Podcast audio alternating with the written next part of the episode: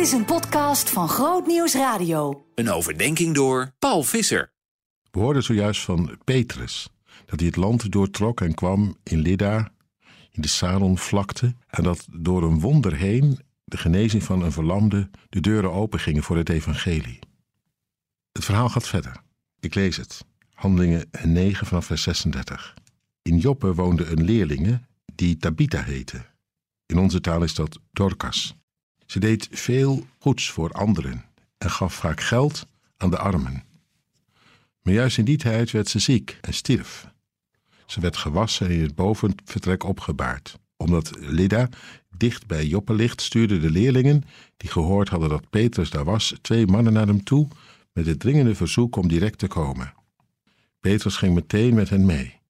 Na zijn aankomst werd hij naar het bovenvertrek gebracht, waar de weduwen om hen heen kwamen staan en hem huilend de tunica's en mantels lieten zien die Dorcas nog maar pas gemaakt had. Petrus stuurde iedereen weg, waarna hij knielde om te bidden. Na het gebed draaide hij zich om naar het lichaam en zei: Tabitha, sta op. Ze opende haar ogen en toen ze Petrus zag, ging ze rechtop zitten. Hij nam haar bij de hand en hielp haar opstaan. En toen hij de heiligen en weduwen weer bijeengeroepen had, liet hij hun zien dat ze weer leefde. Dit voorval werd in heel Joppe bekend en velen kwamen tot geloof in de Heer. Petrus bleef nog enige tijd in Joppe bij een zekere Simon, een leerlooier.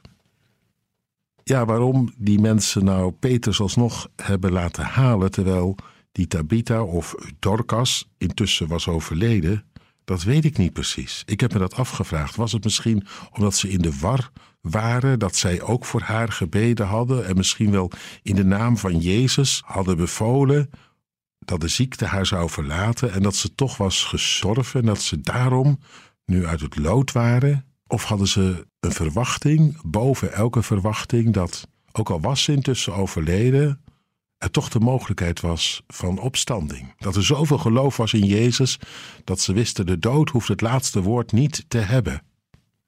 En dat ze het zelf niet aangedurfd hebben om zo ver te gaan en daarom Petrus erbij hebben geroepen. Nou, hoe dan ook, Petrus is gekomen en Petrus die heeft, nee niet op een manier van uh, ik klaar die klus wel even, maar in gebed.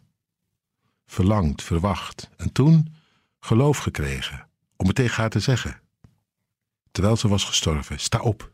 En het gebeurt in de naam van Christus. Een wonder. Nog overtuigender dan het eerste. Wat ertoe leidt dat er nog meer mensen tot overgave komen, tot inzicht. Dat het werkelijk Jezus is in wie heil van de hemel wordt geschonken en bereid. En die zich daaraan gewonnen geven. Gewoon in het leven van elke dag, zonder dat ze een wonder beleven, maar wel mogen weten. We worden gezien in genade. Goed, ik dacht nog even aan Tabitha, aan Dorcas. En ik vroeg me af, zou zij erop hebben zitten wachten om opgewekt te worden uit de dood? Ze was ziek geworden, overleden, heel proces, en dan kom je weer terug. Ja, voor de omstanders natuurlijk verrassing, blijdschap. Maar als je intussen het leven achter je hebt gelaten en door de dood heen de heerlijkheid van God bent binnengegaan, is het dan niet gewoon één grote opoffering om alsnog dan terug te moeten? Ik denk dat het voor Tabitha alleen maar iets is geweest van je geven aan de wil van Christus, om dienstbaar te zijn aan zijn werk. Het wonder was voor haar opoffering. Je kunt wel denken, ze was uitverkoren om dit te beleven, maar uitverkiezing is in dit geval meer een last dan een lust.